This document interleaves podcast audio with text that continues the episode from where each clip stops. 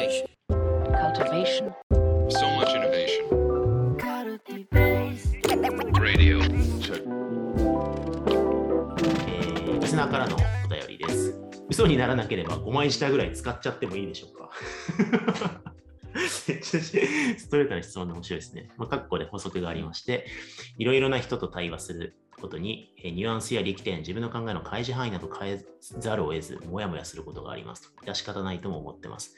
これは確かにマネージャーで悩むかもしれないですね。ステークホルダーが多様な時に、これ、あっちに言ったこととこっちに言ったこと微妙に違うんだけど、いいのかしら、ざわざわざわ。なんかこれ、あのシンプルアドバイスがもしあれば。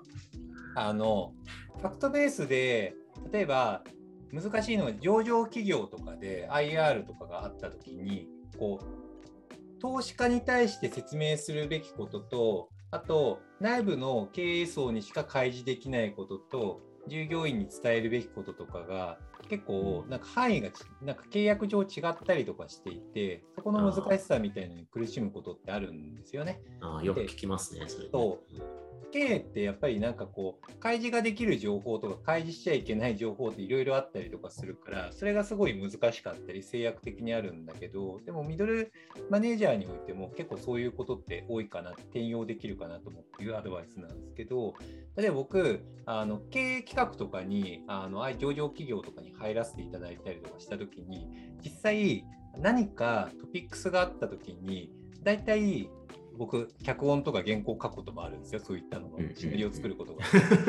あるんですけれども、うん。そうした時に大体3種類書くんですよね。僕そういううんの。うん。そう。3種類書くんですよ。あの要は経営だったりとか対外的なものとあとあの NBA 的に開示ができるマネージメントクラスまでの情報と全社に伝えるべき情報みたいなのがあってこれ書き換えるんですよね。だからそれぞれ脚本が違うっていうのはファクトとしてあるからそれはなんかファクトとしてやった方がいいですよっていうのはあるんですよね。ミドルマネージャーでも上司に対するレポーティング、絶対上長がいるわけで、そこのレポーティングと、あと周辺に対する人のあの説明と、あと全体に対する説明っていうのが、まあ、あったりするので、結構重たいんだけれども、うんそのコストみたいなのをちゃんと使ってやるといいですよっていうのは、ハウ的にはあるんですよね。うんでもこれだけ見ると、お前3枚自体案件、5枚自体案件みたいな話になるんで、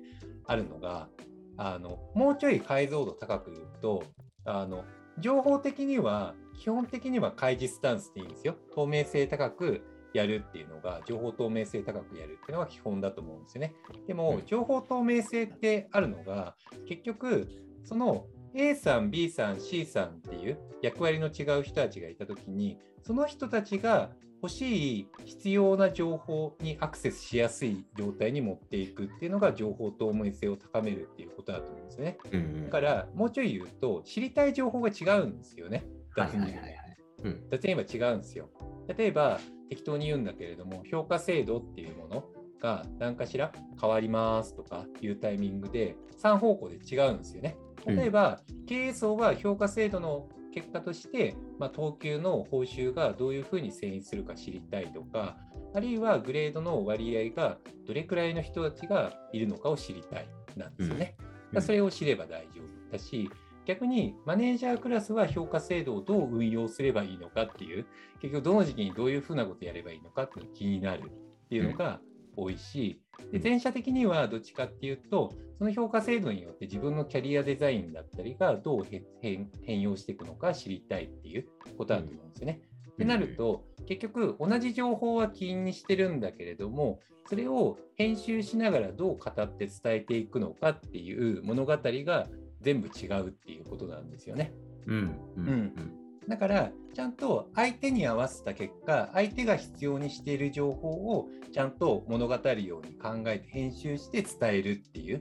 なんかこういう所作が必要になるんですよ。じゃないと、うんうん例えば経営に伝えるっていうのをなんかこういうふうな報酬に変わりマクロな情報変わりますグレードが変わりますっていうのって、まあ、別に開示してもいいんだけれどもでもあの従業員全社に対してバンってそれだけ伝えるだと知りたい情報を伝えられないじゃないですか全社は分かったけど俺はどうなんの？ってなるじゃないですか。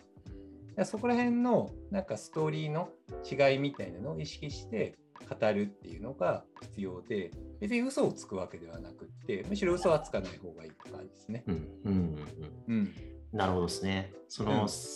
最後物語の編集みたいなことをうん言ってましたけど、結構それ重要だなと思いますね。やっぱりその、点としてのファクトに嘘があると、まあ、うんすごく信用を失うし。えー大きなエラーになるので多分絶対やってはならないと思うんですけど、うんそのファクトとしての点によってどういうストーリー意味付けをするかっていうところって、うんやっぱりその当人の景色によって多分大きくはい。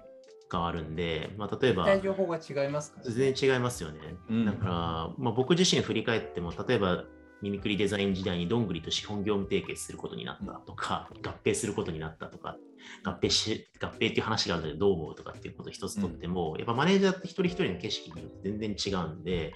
その人が今どういうストーリーを生きていて、で、一緒にどういうストーリーを作っていくのかっていうことによって、その人が主人公の世界における物語って多分全然人によって意味が、意味合いが違うから、なんかやっぱその中で、あの一緒に物語を編んでいく感覚で、なんかこう情報を編集して話すっていうふうにしないと、多分伝わらないんですよね。な全然意味わかんないですみたいな感じになってしまうと。ちょっと前にカルティベースで、あのカルティベースをあの手伝ってくれているあの森純也さんと編集っていうテーマでイベントやった時も、編集者はキュレーター、メディエイター、カタリストだっていう役割を分類をしてくれてましたけど、だからこう、単に媒介して情報をお伝えするだけの役割にするんじゃなくて、多分こう、情報はちゃんと透明性を持って伝えるんだけれども、キュレーションしながら、なんかこう、新しい意味を生み出していくみたいな感覚でやるのがむしろ求められるんで、うん。えー5枚舌ストーリーテリング、どんどん使ってくださいという感じでよろしいですかね。いや、だから、そうですね、ポイント的にあるのが、結構だから大変ですよっていうことなんですよね。マネージャーとか権限が増えてくると、いろんな人に対して、結局大大切なのって、相手が知りたい情報を知れるようにする。つまり、相手が、あなるほどねって腹落ちするまで話し切って伝えきるっていう行為自体が重要なんですよね。それがちゃんとお互いに対話がしやすいように情報を作りましょうっていうことなんだけれども、結構コスト的に大変なんですよ。だから、このコストが捻出しきれずに、相手が納得するまでの情報をちゃんと設計しないで中途半端にしちゃった結果、エラーになるっていうケースがあったりするんで、なんかそこら辺をうまいことちゃんとコストを捻出しながらやるっていうのは求められることなのかなと思いますよね。はい。うん。というわけで、リスナーからのお便りでした。